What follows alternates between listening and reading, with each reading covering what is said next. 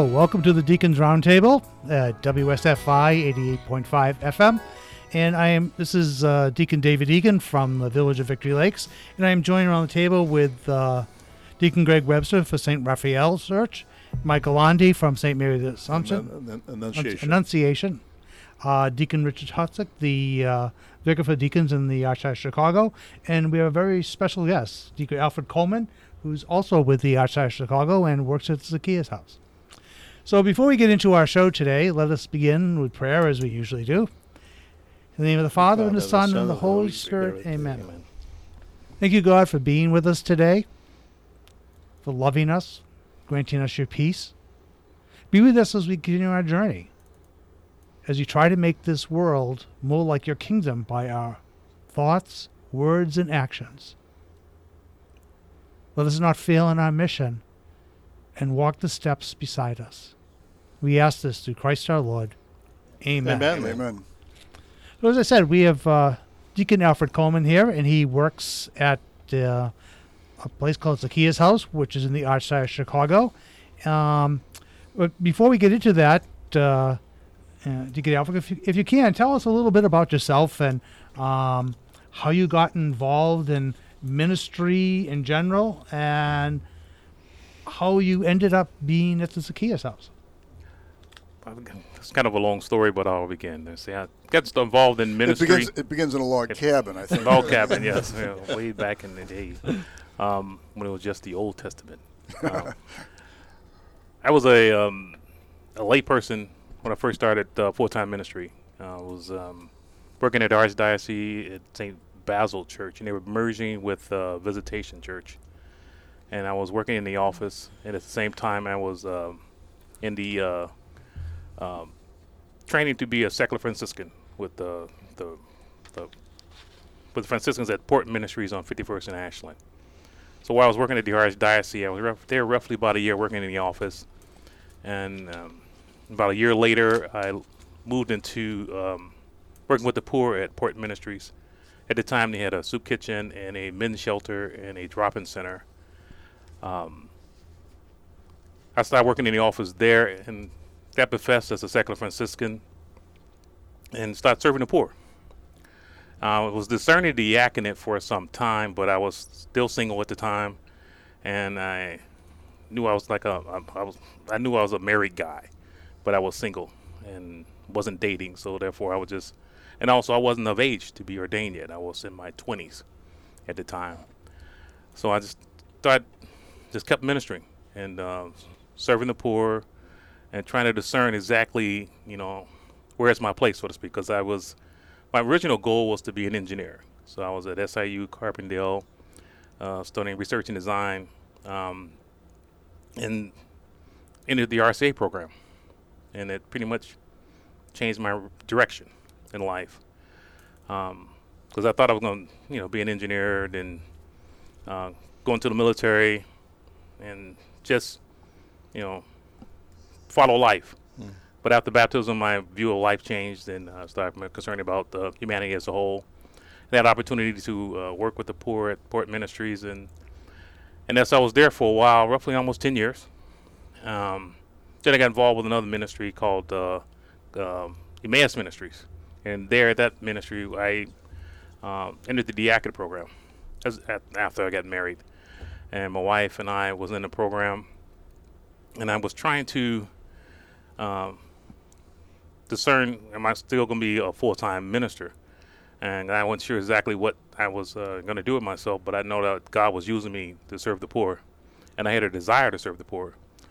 Um, after ordination, um, still at Basil Viz Parish, well, at the church merged together. That's why the name is Basil and Viz. Um, ministry uh, for me was uh, was a great place uh, because that's the when I was younger, you have to realize that my community was um, was somewhat segregated. You know, with it, um, there was parts where uh, me as an African American I couldn't go freely, and and the, the church was in that boundary. Uh, for my younger years, we couldn't even head that direction, and then after you know college and being away from Chicago, and coming back to the city as a as a Catholic, and also that's the parish actually I started worshiping in. the church I couldn't even walk in front of when I was younger. Uh, that church was pretty much chosen because my sister was also becoming Catholic at that church, and so when I was visiting my parents when I was on leave from the military, I had um, stopped there and worshipped, and then when I got a chance to, um, when I was getting out of the service, I um, started working there. But the my journey pretty much is uh, just trying to see how God can use me. So it I wasn't I wasn't sure exactly how He's going to use me because at one period of time in my life, all I knew was pretty much uh, uh, lab stuff and um, military stuff, and I was kind of figure out how God can use me f- and with my so-called basic skills. But uh, just trying to get close to how He want to use me with the poor. So I just stayed near the poor. So that's where soup kitchens, uh, clothing ministries, food pantries, uh, mobile feeding unit. I just pretty much got just stayed near the homeless. Okay. Well, one of the things that you had mentioned earlier that uh, I'm not very familiar with is the secular Franciscan. Mhm. Uh, what is that? It's a lay order for lay people. Um, St. Francis, before he was or, ordained, uh, he had a lay community. And uh, once, you know, the church structure, there's uh, uh, priests, there's nuns, and then there's, you know, the laity. But the, the Franciscan charism was always open up to the laity to embrace the charism. So and that's that's a- the that- secular Franciscan. That's one of those. That's a so-called third order. hmm And Third order. so, and so I see after your name sometimes the initials SFO, mm-hmm. Secular Franciscan. in order. Yes. Yeah. Yeah. So it. Um, I knew I was called to serve the poor, and I just hung around Franciscans and, and pretty much trying to. I was. I was. I always had this uh, uh, approach to life. If you want to learn something, stay near the people who are doing it. So Okay. So, how did who invited you into considering the diaconate? How did that aspect go from the transition of working with the poor to becoming part of the organized church in the Archdiocese of Chicago? I was baptized at Newman Center in Carbondale, and in the library there's a book I always read about St. Francis.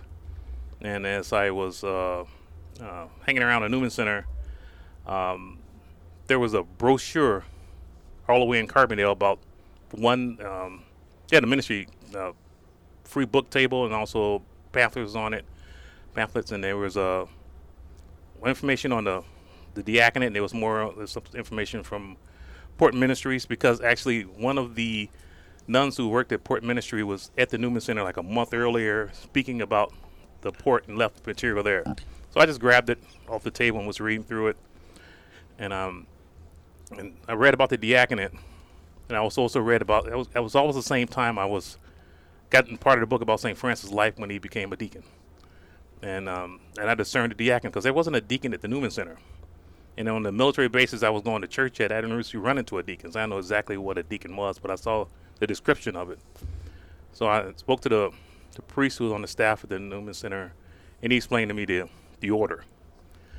Um, so I was discerning it, pretty much, just seeing if uh, I had what it take to be a deacon.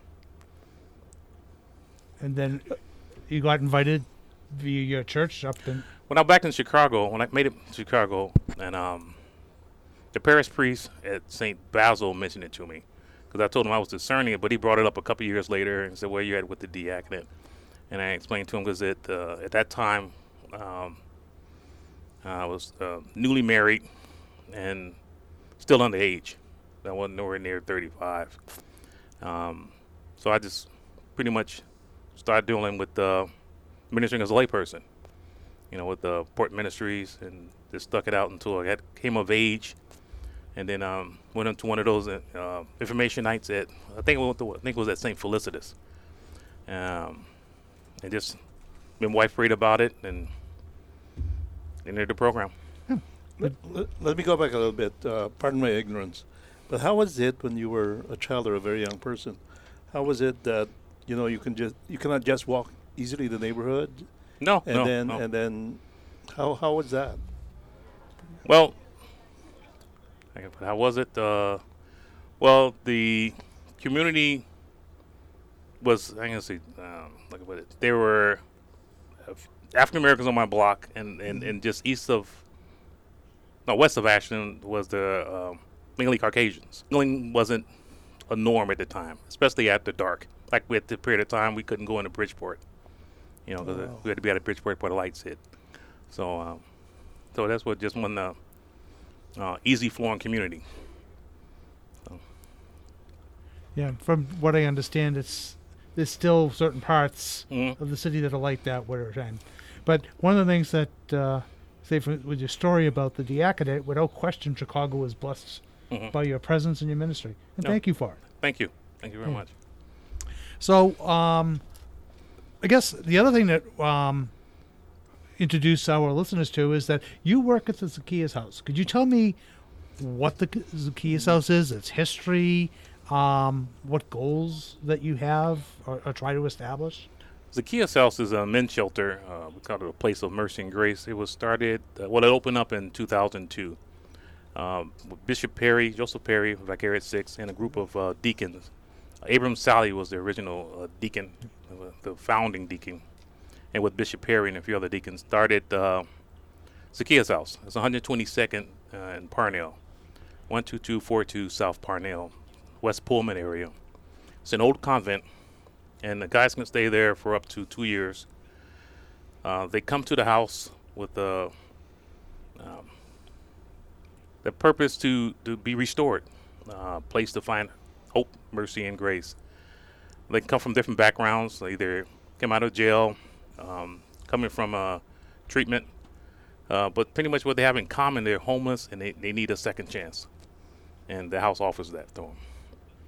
Are there requirements that you have to be Catholic to? No. Your requirements are pretty much you have to respect life. You, I mean, you can't mistreat anyone there. Can't call anyone out of their name, and there's no stealing because the door isn't. Once you get in the building, nothing's locked.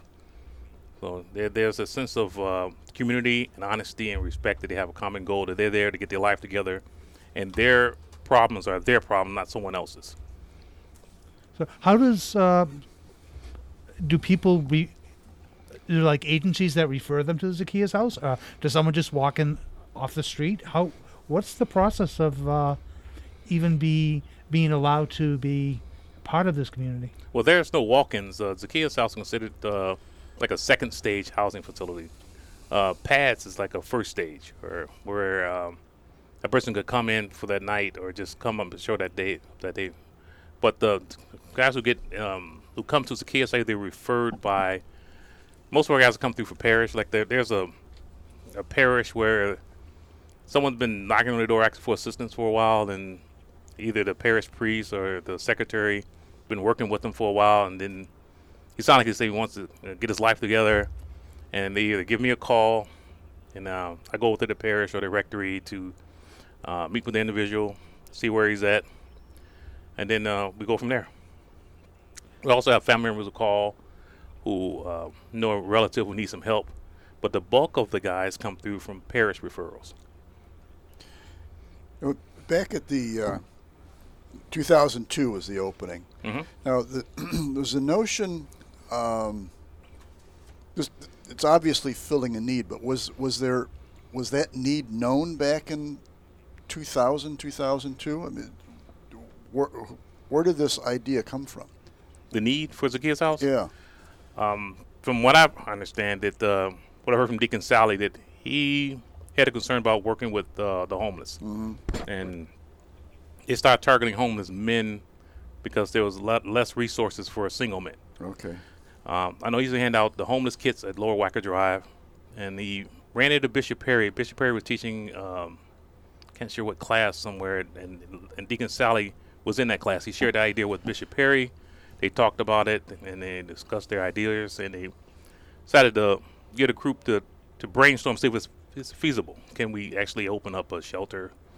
Because I know Deacon Sally originally wanted on the west side of Chicago, but they couldn't find any property. But something opened up in Vicariate uh, 6. Where is that now? Yeah, Deacon Sally was definitely, um, yeah, Mhm. from my knowledge of him and history of work with him, he was uh, very, very dedicated hmm to making a difference in the community. Yeah, we used to talk about it because he was uh, in, he was a year ahead of me. He's in class 2002, and I'm I'm 03, a year behind him. And then we was running to each other uh, in the hall, and he talk about the their plans they were having. And uh, at that time, I was at uh, um, Emmaus Ministries on the north side, and we were just talking about ideas about working with the poor and, and how they was going to run things at Zacchaeus' house. But it's very focused, and he he lived on the site. That was his residence also. Okay. Um, so, in general, we've sort of covered, you know, what it is and what we're going through to get uh, things there. How many people are actually in are traditional on the average like uh, time period? Uh, you said people can be there for two years. What is the uh, total number of residents that you usually have?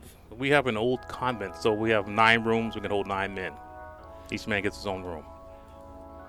Okay, well, we're coming up on our first break. Um, we're talking with De- Deacon Alfred Coleman of the Zacchaeus House and some of the work that he does down there. And when we come back from a break, we'll go into a lot more details about some of the issues of uh, the community and how Zacchaeus House is making a difference. So this is WSFI 88.5 FM on your Catholic radio, and also find us on the web.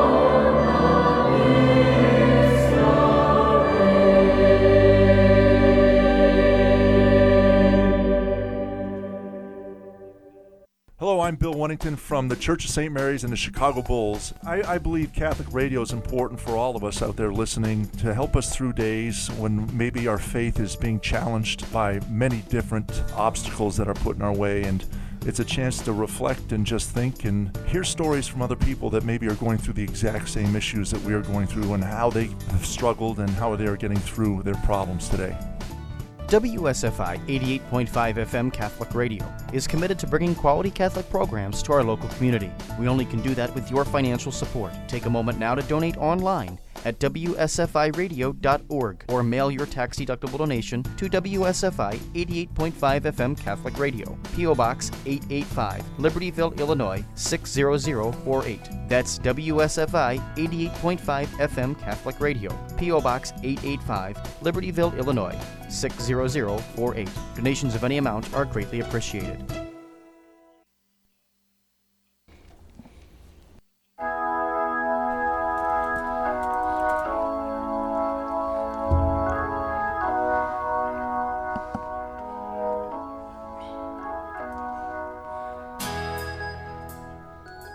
Hello, this is WSFI 88.5 FM on the FM dial, and you're listening to the Deacons Roundtable. And our special guest today is Deacon Alfred Coleman from the Zacchaeus House, and he's been uh, explaining to us about what the Zacchaeus House is. Um, and one of the questions I have for you is that um, I think the Zacchaeus House is actually one of the main charities of Chicago Diaconate. And so, how is the diaconate community involved within this Zacchaeus House? uh, very much involved. The uh, the founders were were- deacons and one bishop, um, and also that the each man in the house receives his own deacon mentor. So there's a, um, a large amount of deacon support, and also when we have like a a situation needs some needs someone like a electrician or a plumber or someone we need some type of something repaired. Uh, there's a deacon who has that gift. So we put a call out, and, and let Deacon Larry Chiber know what's going on, and he, he he'll find some good resources for us. And so the uh, diaconate is very involved, and in, with the, so many different uh, charisms and gifts within the diaconate, um, a lot of things happened. And we also started ministry of presence with the uh, deacons in formation. The couples came in, so each uh, couple um, witnessed their faith on site. You know, as a ministry, uh, as a presence of believers among the guys in the house. Uh, so they had dialogue and conversation, opening prayer. Uh, we started a ministry of presence with that. So the deacon is extremely involved. What do the deacon mentor specifically do with the members? Well, each man um, we felt needed a positive male role model, and each deacon is a, a positive male role model for each guy they're, they're assigned to. Um, they actually can share their faith with them, and also what I try and do is try and pair someone with similar gifts. Actually, I ran into a situation where uh, one guy was a, uh, a school bus driver. Well, very few hours though, but that's what he did as a career. And, then, and there was a deacon who worked for a CTA. So I, you know, they're similar, uh, and I paired them together. Realized they knew each other. Uh, they were in uh, uh, training together as drivers. Mm-hmm. They actually started out the same time. Mm-hmm. So it's, it's, it, it, happens. You know, there's pairing of people with this different, you know, the similar gifts. Realized they actually known each other years ago. So, what is required of that deacon mentor when you? Well, for one, just be able to commit to the time. Two, being uh, open to uh, developing and committing to a uh, relationship with an individual. Uh, that means they meet at least once a month, and also willingness to uh, give advice uh, to give a person another way of looking at things. There's sometimes one of the guys who are um, who've been homeless for a while um, need more positive influence. So it's more than just me saying one thing. There's another person saying the very same thing, but a different way, with a different tone, a different charisma, a different uh, culture. But just pretty much saying, just saying, uh, this is the best way to go with this. This is where you should look at life. Uh, so they, we need someone to to stand and walk alongside the guys. And also, if they get mad at me or at the house, they get they can vent to him. That, that that's never possible. Oh yeah, yeah. how, how, much time would that mean for the deacon mentor? Time monthly, anywhere from uh, two to four hours. Uh, and if you, sometimes a guy uh, pick up his mentee and they either go to church together or run out the Monday line or go out and grab coffee. It depends on um, how you guys want to run things. So depends on the time because you can come to the house and do your mentoring. And we have a front sitting room where you can sit there and talk. But if they want to go for coffee, mm-hmm. or if they near this, uh, go to the same parish, you know, because many of our guys are um, belong to a certain parish. Sometimes they're deacon mentors at the same parish or near their parish. So are there any kind of orientation or training you get you yes, give mm-hmm. to the deacon mentors? Mm-hmm. It's done at the house. I usually work with them and just give them the guidelines and the uh, um, it's pretty much um, I can put it how to best be a good mentor mm-hmm. and also keep proper boundaries. You know, so boundaries. Well, there, there are things that can come up like sometimes um, healthy communication isn't a gift for all of us and some of the guys may assume that because you're interacting with them, you're they're, they're your buddy. But the mentor has to remind them, I'm here with a purpose. I'm, I'm here as a, a, as a minister, you know. So we're not buddies where I can help you break rules or or help you uh, to uh, encourage you to do something wrong. My my job is to keep you on the straight and narrow. So that's what you know, maintaining proper boundaries. That let it be known that uh, I'm a deacon in your life. You know, that's why they also keep with the same. When you introduce yourself as deacon, then you give your last name or first name. Uh, keep your your your let's say your title, but just uh, the reason why you're here up front. Is there? So one of the things you said that was a, a two, you could stay in the house for two years. Is there a uh, a particular route that many people go during this two year period that you have found to be successful, or is it, you know, individualized for each person? Is there? It's pretty much individualized for each person because they all become homes for different reasons. That's why there isn't like a one set um, workshop we give everyone, just because they're their ex- life experiences and can vary. Like we, there are times we have a guy who just came out of jail, and a guy who um, finished high school, and we have a guy who used to be a lawyer. You know, so um, in the same household. So Now, what? Let me let me ask this: you you'd earlier made uh, distinction, uh, so to speak, graduating from a PADS program. Uh, I mean, moving on from the the one to time night shelter, and then moving to Zacchaeus House. What's what's the difference in situation of, of the men who who may be visiting a different pad shelter each night versus the guys who who are the long-term residents at, at Zacchaeus. Something different going on in them, or they just they found an, an empty bed at Zacchaeus house, or what? What's the difference in those those stories? I know that the some of the guys I ran into at the PADS program, even the uh, PADS program we had at the port, where the guys were um, uh, used to coming and going, and sometimes they're um, not as committed to life changes. You know, where sometimes you have to sit still and address some issues. And the guys who come to the house, uh, for one, are ready to uh, start anew. So when you get your own room and close your door, that means this is base station here, and, and it means that uh, um, your mail can come here. Uh, anyone looking for you can find you there. Uh, you have a safe place to, to lay your head, um, and you and you you can also get a chance to reflect on what's going on. What's one of the things that happens to a guy who comes to the house? We don't I can't put it, get them running as soon as they walk in the door, but they do have some goals. But give them a chance to depress. I mean, just to sit still and to uh, realize that uh, it's safe here, and also give them a chance to uh, get familiar with the house, the floor of the house, and the other guys in the house, and also gives me more time to um, make sure our resources align with his goals, or also make sure that I hear exactly where he wants to go, and I can get any resources in play when it's time to use them, and also give me a chance to discern who will be his deacon mentor, deacon mentor. Um, and at that point in time, you can you can see the person just really realizing that they um, can't get things together, and their confidence level goes up, and they also gives them a chance to to look at what they have to offer their, themselves, their life, and also realize what they can face where they screwed up at. You know. No, w- without in any way trying to cast aspersions at all, and say a, a place like Pacific Garden Mission. That's that's one night at a time. Is that? I mean, you can't. They have two levels. Oh, they do. They have the PADS program where they come in, stand in line, get a meal, get some sleep, but they have to leave in the morning.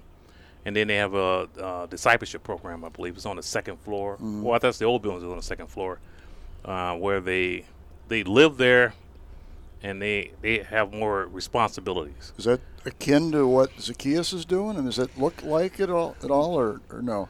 No, we're, we're mainly focused on. Uh, I can put it. Um, we don't start a discipleship program. We we we try and get a guy to to. Um, how can I put it? Uh, start anew. Um, it's like if a person comes there who needs to be retrained, or a person who comes there who needs to have his medication to adjust. It's like he has some issues and, coming out of hospital. He needs some time to get to know himself. Uh, we're we're Catholic based and we look at him holistically. We're looking at his faith, and also looking at his character, and also looking at the his past case he needs to reflect on that, and also some re- rebuild some uh, wounds that he had or some bridges that he burned. Uh, so we talk about life. We also talk about um, socially. What are you going to do? Are you going to be part of a parish or a church or a place of worship or a men's group?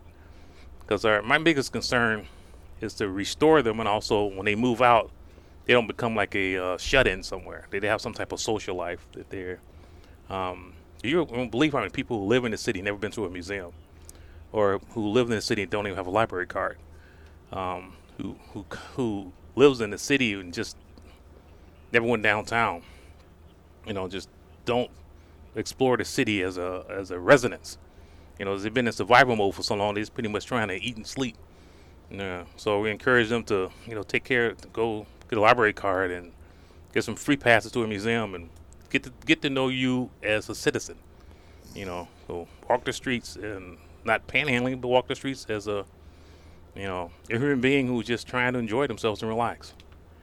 Do you have resources to allow people to, as they're on this journey, you know, for getting a job and becoming, to really be involved in the full community on all aspects?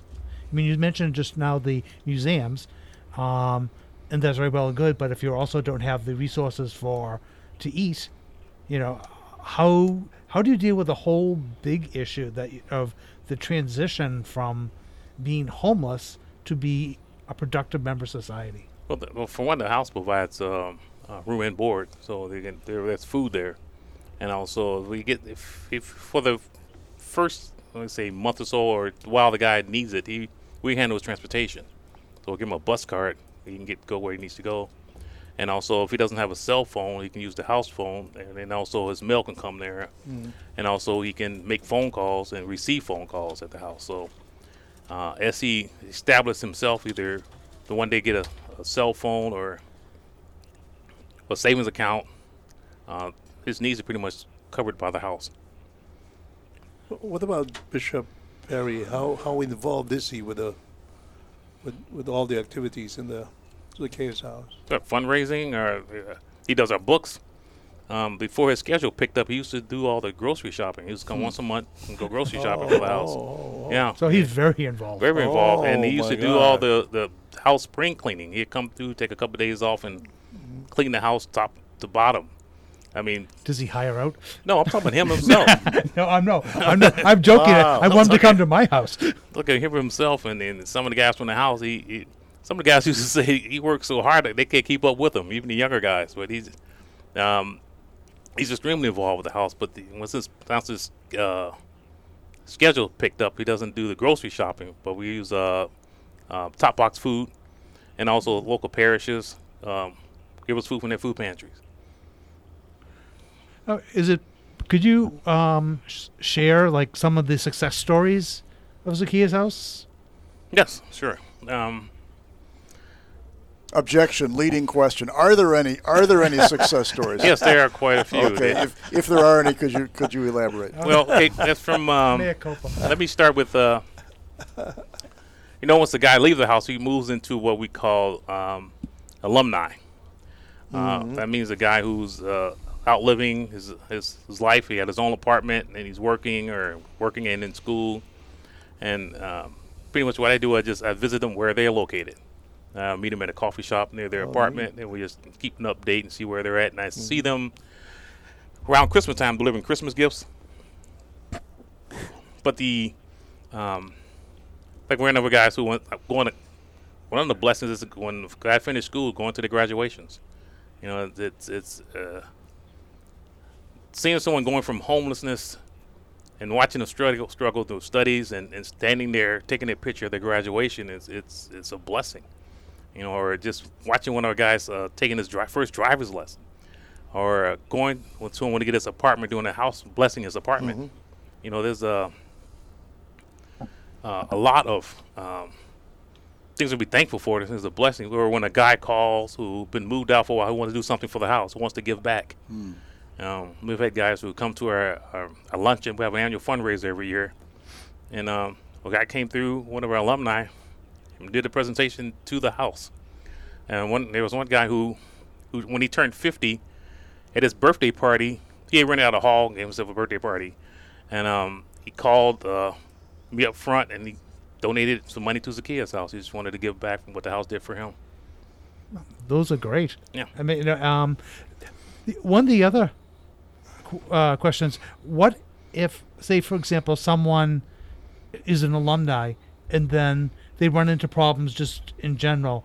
Is there resources they can then use of Zacchaeus House, like their old mentors, or having being able to come in and just talk and say, you know, let me, what's your wisdom, your guidance? Yeah, they they always can call back, and, that, and also that they can come back if needed. We had a gentleman who um, uh, left Zacchaeus' house and found a job in Texas near his parents. Um, lost that job and he had to come back and start over. So he was at the house for roughly about six months and started over.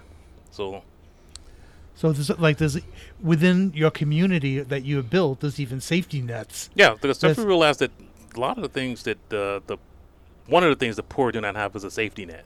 Don't have a relative they can call, or don't have a relative they can call anymore. Um, so the, the house provides that. You know, we, we we try to level the playing field when it's in the house, and to maintain some type of safety for them when they move out of the house. That's also one of the reasons why we're trying when they're prepping them to move out is trying to help them develop um, support groups, friendships, or be part of a church home. I, I want guys to be accountable and also um, someone's concerned about them. If they if they don't show up to church or don't show up somewhere that they're missed. I've talked about trying to develop that type of lifestyle where if you don't show up, that there are people who will miss you and, and, will, and close enough will try and look for you. So so realistically, it's welcome to the family, Yeah, yeah. which is Let's just always say once the kid's house, always the kid's house. Yeah. Well, this is WSFI 88.5 FM, and you're listening to the Deacons Roundtable, and we have our guest Alfred, Deacon. Alfred Coleman, and we will be taking another short break and come back and learn more about the Zacchaeus House. Your table square. The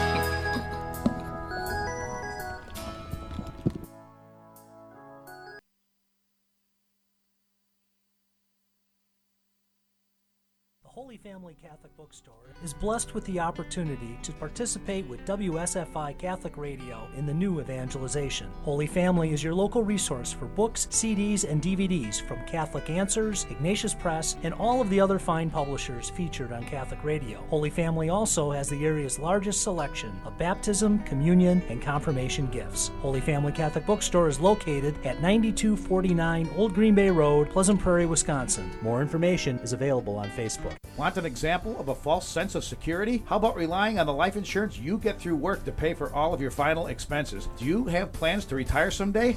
Or do you plan on working for that company for the rest of your life? The fact is, you may lose your life insurance when you leave a company. I'm Matt Tomlinson from Catholic Financial Life, and I invite you to share your hopes and dreams with me. To discuss your options for protecting your family, call me at 847 548 MATT. That's 847 548 6288. Products and services not available in all states.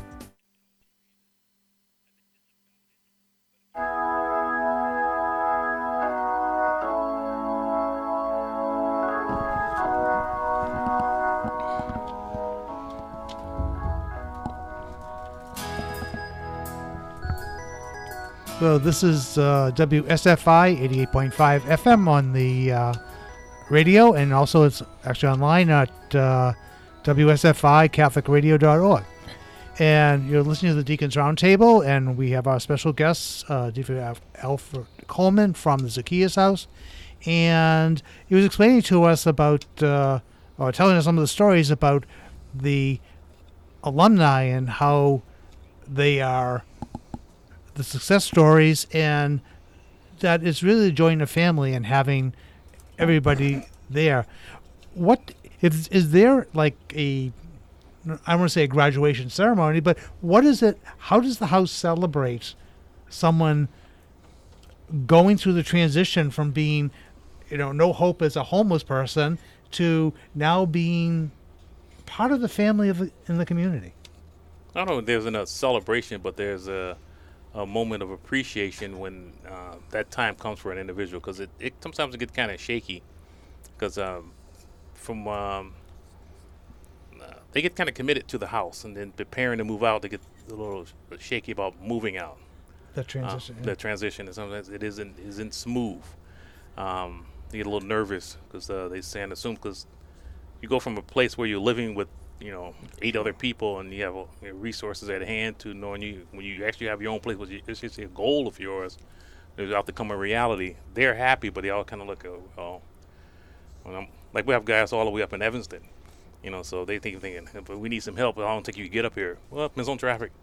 So I was we have people from Country Club Hills to uh, uh, all the way up to Evanston so they, they expand the city I, I was going to ask how. I, I want to get a sense of how big the family is now with the alumni Mm-hmm. and and and the, even the deacon mentors along the way. I never really count everyone as a whole, but we have uh, roughly over 70 something guys going through the house. and but the alumni that's steady and consistent that has been sticking with uh, staying in touch with us is around 20. So we have other guys who have come back or may have called and. Uh, like we have a guy in Ohio who'll call. A guy who's working in Washington. He just pretty much just called and say he's still working and things going well. He may call twice a year. Or when he comes back to Chicago and visit his parents, he yeah he'll swing by the house. So they all have different involvements, but the the active alumni are just guys who just haven't been, have been out without within you know no more than six years. And well, let's say one guy I've been still in touch, been in the house since, since eight years, but um, he's really um, tied to being connected with the house. But sometimes when the guy really stabilizes himself and either um, he slowly uh, we become certainly a, a, phone call a year, pretty much. You know, where we have some guys who just didn't want to put it behind them, don't want to forget that they were homeless. So, what have been some of your greatest challenges with some of the clients of uh, making trying to make this transition? Most times when a guy comes to the house, his addiction flares up, and it gets to the point where he has to move out. Uh, it, it's saying someone moving forward, then then suddenly drop. You know, we've had guys who are. One of the things always, one of the stories that always sticks with me is when uh, one of our guys who are trying to stabilize his life and get his son out of foster care and um, he, he didn't make it. You know, so his, we always is thinking that his um, his son is still in foster care, and he's still out there struggling with addiction. His his biggest goal was just trying to get his life together and then one day get his son out of the system, and then he didn't do it. And so you, you mentioned the addictions that you're not uh, you're not a halfway house in that sense. Uh, no. You don't provide the no. treatment. That's not. Uh, no, we do not. But if a person who used to use, um, have to go to meetings, have to have a sponsor. Mm-hmm. Uh, we don't do drops at the house. We expect you to be at a certain level to uh, maintain yourself. Like if a person has health issues, you have to be mobile to live in Zacchaeus house. You have to be able to do the stairs. You have to be able to feed yourself, clean yourself, clean up behind yourself. If you don't have those abilities, you can't come to Zacchaeus house. You have to be self-maintaining, and that includes your addiction. And there's there's a there's a wisdom to that too because I've got to you're expecting something out of me. There's mm-hmm. a responsibility there that I my choice is either comply or or not, yeah. and if I don't, then I can't stay. Uh, so that's mm-hmm. uh, you know that's, not that's not tough love, but it's it's a, resp- it's a, a responsibility level. Right, right. Responsibility. Yeah. They, also tells me if somebody is accepted into the Zacchaeus house, that by itself is an achievement mm-hmm. from where they come from. Well, that's brought up during the, the, first meeting or the first phone call. Like we're asking where they're at. I also do a light background check. Um, we also um, ask them if they have any goals. If a person is not sure uh, what they want to do, but they know they want to do something, and we can talk about it. But if uh, you, you really have no plans, Zacchaeus House is the right place for you. If you don't want to do anything, Zacchaeus House is in the right place. We, we're, um, we're we're a place you go through, not a place you go to. You know, we're not you know, we don't we're not there just to shelter you. We're we're there to care for you and all your life to develop and to move on, so so you can actually uh, prosper. You know. So you you've you've got to say no to men. Yes or not now, or I give a referral. How, no. how hard is that? It's, it's, it's extremely hard, especially when um, there are times people show up with their parents um, and they're trying to get in, um, but they has no goals. You know, it's just one of the things I always try and get people to realize that if you have a someone you're struggling with, a son or a relative who who has issues or just needs some support, get a team around them now. You know, the, the, don't wait until um, they burn all their bridges with you and you're ready to put them out. They got a bag in one hand and they lost your support, and then now you want to drop them off at a shelter. You know, let's get get around them now. Get the, get a support group with them now. Get some resources now, while they have your love and care right now. Don't wait to the to the point where you're done with them. So you've had parents want to deposit. I've had I've had parents drop their, their kids at the door and drive away.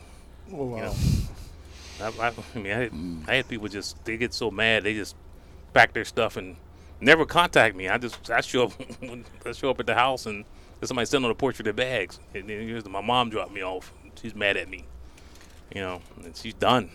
So, one of the things as a follow up with that story, it leads into one of the questions that I had.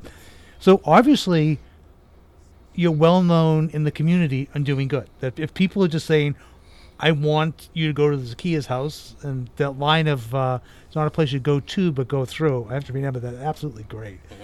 Um, how has the local community, the politicians, um, when they see your successes, how are they then leveraging their responsibility to sort of expand your program, but other ones throughout the state, because you obviously have a great success rate. We also have to keep in mind that we're we're, we're a Catholic-based shelter, and some of our politicians don't care. so I'm just being honest with you. Uh, we're just another shelter to them. Um, there's there's some that that that uh, I will say um, positive from a distance, but no one standing next to us saying, "Hey, this is the place." My, uh, the bulk of our support is coming from parishioners, churches, you know, uh, local bishops, you know, some people from the faith who knows how important it is to to apply our faith. You know, so they they they they're the politicians are looking at things secularly.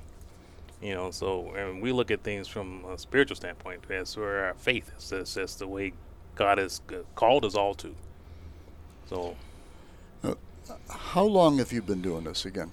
uh, I turned full time 30 years in May of last year. How about Zacchaeus? I've been there roughly 12 years. 12? Yeah. Are you different today uh, than you were 12 years ago as a result of having worked there? Yeah. Now, when you uh, And, what, and what's and what's that difference? um, wiser, calmer. Um, I have I've have enough experience, so I have some that, that I can know that if uh, how can I put it, the Holy Spirit works the way the Holy Spirit works, and that um humanity will be itself humanity, and uh, God moves at God's time. Um, so I just try my best to do my part, you know, and to um, you know it's you know like there's a guy we're ministering to and then and then there's me and then there's the house resources. I just try to keep everything at its peak if, it's, if as it can. There's there times that's um, hard to really be 100% of things. Just like um, i'm really good at um, working with the poor. And uh, i don't have the great fundraising ideas you know so and there are times when i need to be better at you know fundraising you know and then when i see guys every day it's constantly in front of me the the, the broken humanity. And it's but i need to you know to figure out how to fundraise and bring in more funding. Just like people ask about can we have another zacchaeus house? We have to stabilize this zacchaeus house. You know how come there isn't a zacchaeus house for women? We have to stabilize this zacchaeus house. I mean because uh, shelters are just like a home. You know, it's like the same bills you have, the same bills we have, but we have it 24 7 because we don't, the lights aren't turned out because they have to work any shift they want to. So they're coming and going 24 7. This isn't like when, you know, during the day and everybody's out of the house and utilities are down low, but you know, everybody, some people, someone's in the house during the day, so the lights are on and gas need to be on, and so So you're you're bills need saying, to be paid. you're saying this is something that, that you're facing every day. Mhm. So how does this find itself in into your uh, ministry of preaching? Well, you know, as as deacons, the the the, the care for the poor and the broken is, uh, and being us being aware of it, it's something that uh, um, it's part of our charism, and and be able to um, share that with God's people, and as we preach or teach, it's, uh, is our place to uh, educate the body, keep the people informed of what a need is, you know. But uh, we have to be creative in doing it. So it it, it I can, thi- I can when I when I when I talk or talk about the poor or preach, I have a lot of actuality stories. You know, I'm actually mm-hmm. talking about exactly what happened to someone or something mm-hmm. I've seen. You know, something I experienced. It's firsthand. So the the stories I use are actual lives. So this would enrich your uh, mm. your homily. Yeah. Right, yeah. It also keeps me humble because it, it I, I see what humanity does to itself, and I see how people need to respond from it, and I would be recovered or restored. So Now, what about um, for the non-deacon or somebody who's living 65 miles away from uh, from Zacchaeus' house? What what's what's the takeaway for, for, for somebody looking at this from a distance? What what what is there to learn or to teach or to be transformed by? I always inform people that, that um, excuse me, stay involved with your family. Um, all because Uncle Tony says he's doing well in Oklahoma does not mean he's doing well in Oklahoma. You know, make sure you look your family in the eyes and see how you're doing. Because some people can say that they're stable and they're not stable, and sometimes family is the last one they tell when they need help. They can be walking the street or just a paycheck from being being put out, and they won't say a thing. So stay close to your family and be have open conversations, and, and try and stay ahead of the game. Especially if you have a family member who who's not doing well, or you have that uncle's in the basement in for years. And I run into this a lot. That it's always like a mother or grandmother who's been taking care of uh, an uncle who's in the basement, and, and what happens when she dies? And at that time, people get realize what we're going to do with him, and then then- then he's homeless. Um, address it now when uh, you have all the resources and you have time. Why wait till a person is put out in the street? I mean, get involved now and do something now. And especially if you run into the poor in the street, you know, look them in the eyes and say hello. You know, say hello. Offer prayer. Remember, you're a believer. You know, you, you, prayer is needed for all. And, and ask them their name. I mean, honor their humanity. Know, take time and, and uh, uh, experience humanness and allow that person to be recognized. You know, say hello, look them in the face. Even if you can't give them any money and not gonna give them money, just honor their humanity. I think that was one of the great lessons that I learned at PADS was, um, in particular, PADS always made a point that you were not supposed to give any financial resources to any of the guests. Mhm. But without question, they were another human, and you were to treat them with absolute dignity. And I actually, over the years, just you know, you get to be great friends with. I mean, you know, I'll say friends may be a tough. Uh, good acquaintances with some of the guests, you know, and uh, and you you're right about sharing their success stories, but this there's it's a, that that challenge that you face of uh, hearing some of the stories. If someone else had jumped in just a little bit earlier, Mhm. it would have been a completely different route. Yeah. Because it, once a person loses everything and they're homeless, it, it's it's hard to, to restore them. It's harder than dealing with it when they're living in a basement or they still have shelter. But once everything's taken away and they're now carrying everything they have on their back, you know, it does a lot for a person. So one of the things that uh, we only have a couple minutes left. You had mentioned within your ministry about the challenges to secure Zacchaeus House, do that. How are ways that the Chicagoland area community can help Zacchaeus House? For one, uh, financially, you can make donations to Zacchaeus House. Um, Do you guys have a, a website or someplace where they could uh, take a look at it and f- be donations via that way? Or? Yeah, uh, Zacchaeus House, www.zacchaeushouse.org. Zacchaeus House is spelled Z A C C H A E U S H O U S E. You can visit us on our Facebook page and also follow us on Twitter. It's Z House Chicago. Um, our donations are you can mail it to the house or um, Bishop Perry's office at Vicariate 6. And I assume you could always use supplies. If the- I mean, if you know, if it's anything like my house, you know, needing new sheets, you know, new toiletries, you know, just Cleaning, things. supp- cleaning supplies, you know, floors need to be mopped, dishes need to be washed, So if someone, need to be done. so someone had some extra money on uh, Amazon, they could just send it right to you. Right to us, yep. Take a Amazon Smile. Click Zacchaeus House. Actually, you know, it's, it's a great way to do that. Mhm. Yeah. Well, we are uh, ending up our uh, discussions here over the Zia's house. Um, we especially thank our guest today, uh, Deacon, Deacon Alfred Coleman from the Zacchaeus house, um, joined by uh, Greg Webster, Michael Ande, and Richard Hudzik, and I'm David Egan. And let us close very quickly with a prayer. Name of the Father, Son, Holy Spirit, amen. Thank you, God, for allowing us to discuss ways that we can make the community better, show the dignity of our brothers and sisters, members of our family, your child. Let us keep this in mind as we go about our journey that you're in all of us. And we ask all of this through Christ our Lord. Amen. Amen.